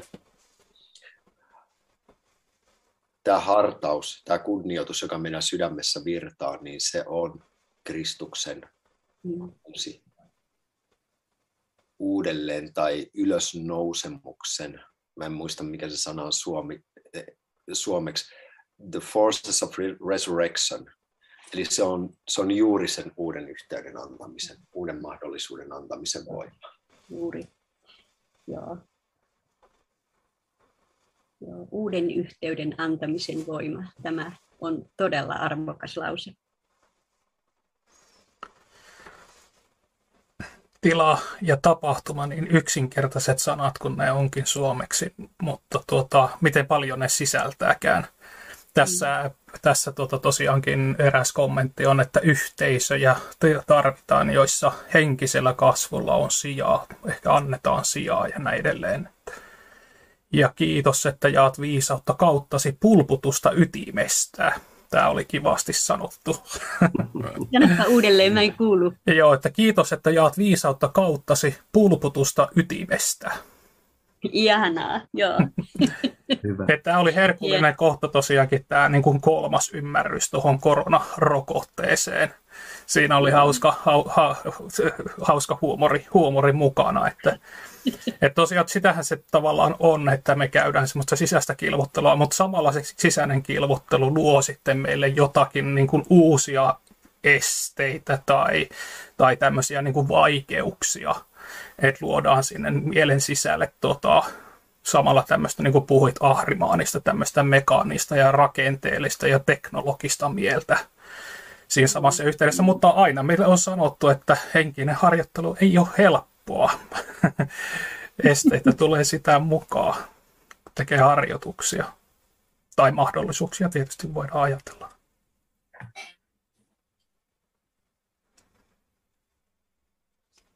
Kyllä mä muistan sen, sen herkullisen hetken, kun mä olin vuoden tehnyt jotain tiettyä tosi tiukkaa meditatiivista työtä, missä mä olin aina päässyt yhteyteen mun korkeamman minän kanssa.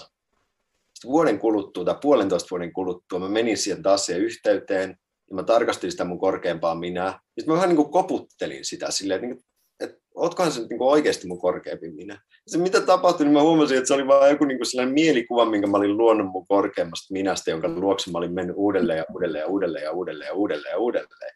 Ja tässä kohtaa se, että mä olisin ollut rohkea, vähän paukutellut vasaralla sitä. Mm. Ei korkeampi minä kuole, jos sitä paukuttaa vähän vasaralla. Sen mä tajusin. Ja siinä kohtaa just se, että, että kokeilee löytää niitä uusia, uusia väyliä, uusia tapoja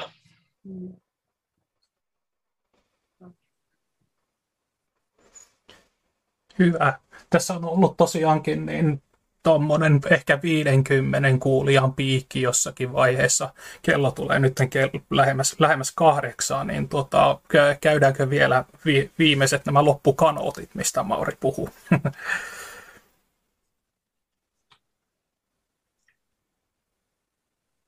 No mä voin aloittaa vaikka sanomalla näin, että tota, olemme siis, on, ensimmäinen askel on tiedostaa, että me olemme uudessa vaiheessa.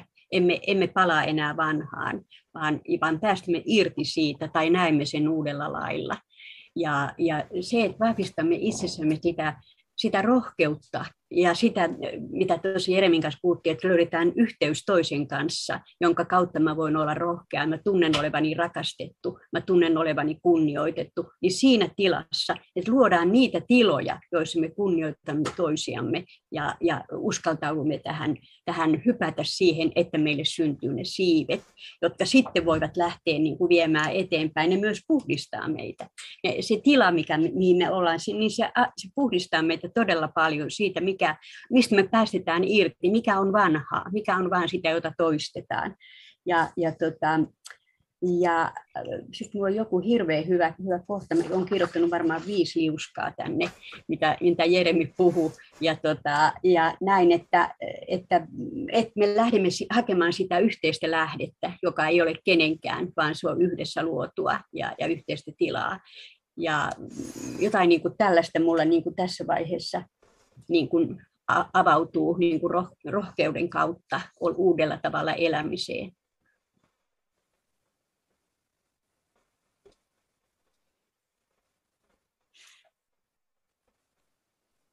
Jos, sano, jos ihminen sanoo, että mä ymmärrän sua, mm. ymmärtäminen hän on, on ympyrä sanasta tullut. mä otan sut ikään kuin syliini mä ympäröin sut ajatuksilla, niin mä otan sinut itseeni. Tämmöinen ymmärtämisessä on aina tämä tavallaan niin kuin ihmisen ottaminen, voisiko sanoa rakkauden piiriin, jos ajattelee sitä syvällisemmin.